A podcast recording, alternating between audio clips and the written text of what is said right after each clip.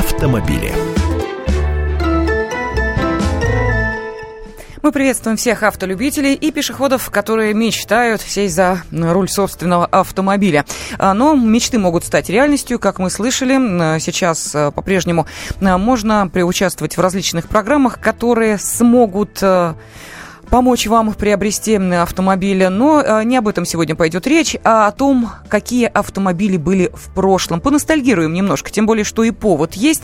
45 э, лет назад, э, в апреле 70-го года, с конвейера сошел первый автомобиль ВАЗ-2101. Ну, повод, да, впрочем, повод, конечно же. А повод поговорить о любимых «Жигулях», повод поностальгировать, повод э, повспоминать, а были ли в вашей жизни те самые первые «Жигули», какими они были. Ну, а в студии автоэксперт «Комсомольской правды» Андрей Гречаник. Андрей, день добрый. Всех приветствую. Кстати, у моего отца была такая машина, и первый автомобиль, э, за руль которого я сел, вернее, сначала наверное, встал, потом сел на колени к отцу, и, а потом уже и попробовал самостоятельно как-то там, выглядывая из-под баранки руля на дорогу, поездить. Это была действительно копейка. Причем именно 01 серого цвета, как сейчас помню. Я даже цифры в номере помню, хотя было это давным-давно, конечно.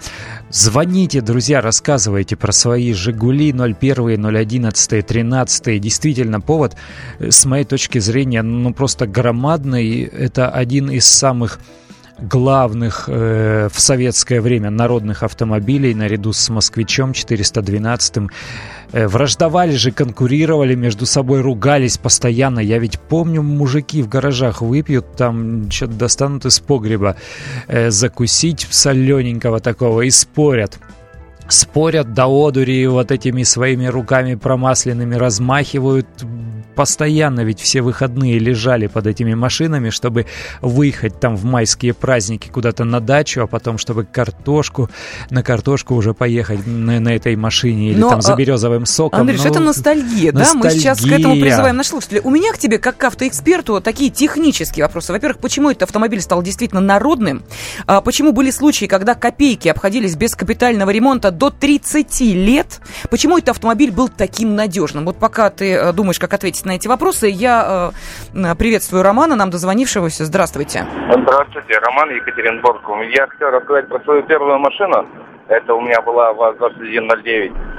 Э, великолепная машина, если честно сказать. Ну, просто комфорта мне не хватало, поэтому поменял. Но, в общем, автомобиль хороший. Всего доброго. Спасибо огромное. Ну и э, жаль, не успели спросить про технические характеристики, насколько они устраивали, потому что понятно, что автомобили прошлого поколения, ну, конечно, не так удобные, ну, конечно, не так совершенные, ну, конечно, не так напичканы электроникой. Может быть, и не надо было всего этого, Андрей? Ну, кому как. На самом деле, пытаться как-то консервировать и говорить о том, что вот тогда были идеальные машины, и, а все то, что есть сейчас в автомобилях, это лишнее и напускное, ну, конечно, нет. Э, конечно, и система системы безопасности, электроника и комфорт, все совсем другое. Но сравнивать те машины, копейка это ведь Fiat э, конца 60-х годов. Ну, сравнивать его с э, иномарками более позднего времени, даже 80-х годов, да даже конца 70-х годов уже бессмысленно, потому что там уже другие конструкции, другие компоновки, там уже передний привод и, и другая внешность машин. Но, но глупо, это неправильно. Вот то, о чем ты говорила, почему он стал массовым? Да потому что изначально завод строился как гигант под выпуск громадных серий этого автомобиля, и в результате с 70 по 88 годы Волжский автозавод выпустил почти 5 миллионов машин, 4, 8, 4 миллиона 850 тысяч таких автомобилей. Но это действительно народный, это такой сверхмассовый автомобиль. До этого не было настолько массовых автомобилей, и массовая автомобилизация, я уже кучу раз повторил это слово, началась именно, наверное, с этой модели, ну и с москвича, конечно, 412 -го. То есть Именно поэтому вот эти машины можно называть народными. Они не были, конечно, столь доступными, какими были Форды в США в начале прошлого века, потому что, ну, там шутка ли, рабочий сборочного конвейера завода Ford мог купить себе э, Ford T, жестянку Лизи за одну месячную зарплату. Естественно, советскому рабочему и не снилось такое, чтобы машина ценой в несколько тысяч рублей была доступна ему э, за один месяц. Э, но все же, что касается надежности, ну не были они, безусловно, никакими надежными. И дело здесь не в том, что это АвтоВАЗ, Тольятти, место проклятое и так далее. Дело в том, что тогда автомобили в принципе не могли быть надежными, какими они стали, например, во второй половине 80-х годов, э, какими они были в начале 90-х годов. Ну, потому что инженерно они не были столь выверенными, потому что материалы были совсем другими. Э, но ведь и характер эксплуатации был тогда другой. Причем, причем с двух сторон. Во-первых, сейчас, если говорить о городском использовании машины, вот купила себе девушка малолитражку и ездит э, каждый день, но по ровному асфальту. Аккуратно, спокойно, не не перегружает этот автомобиль ничем. А если вспомнить советское использование вот этих машин, грунтовые дороги, проселок, гравий, перегруз постоянный, та же самая картошка, и ездили они, и, и полный автомобиль, и вся семья там, и багажник до верха, и багажник сверху на крыше тоже с горкой, ну то есть это совсем другая эксплуатация автомобиля. А топливо сейчас, по крайней мере в центральных регионах России можно купить нормальное топливо, а тогда заливали 76-й в эти машины, там делали проставки для того, чтобы использовать бензин менее худшего качества, не менее худшего, а худшего э, качества, э, и продолжали ездить на этих автомобилях, потом наждачной бумагой и надфилями, э, счищая нагар со свечей. Ну, Чувствуется, Андрей, все... прежде чем папа посадил тебя на колени, ты хорошо посмотрел, как все это происходит. Так тогда люди инженерами становились, э, покупая себе машину. Прежде чем купить машину, человек шел в автошколу учиться, он покупал вот эти атласы, книги, штудировал, с кем-то там сидел в гаражах. Натуральным образом люди получали инженерные знания э, о своем автомобиле. Сейчас человек зачастую под капотом найдет только горловину для залива омывайки. И во многом это правильно. Я даже не хочу критиковать э, такой подход к автомобилю. Если есть инфраструктура, если есть определенный сервис, почему врач-стоматолог должен становиться автомехаником? Почему журналист даже должен становиться автомехаником? Но у нас есть телефонные звонки наших радиослушателей. Максим дозвонился. Здравствуйте.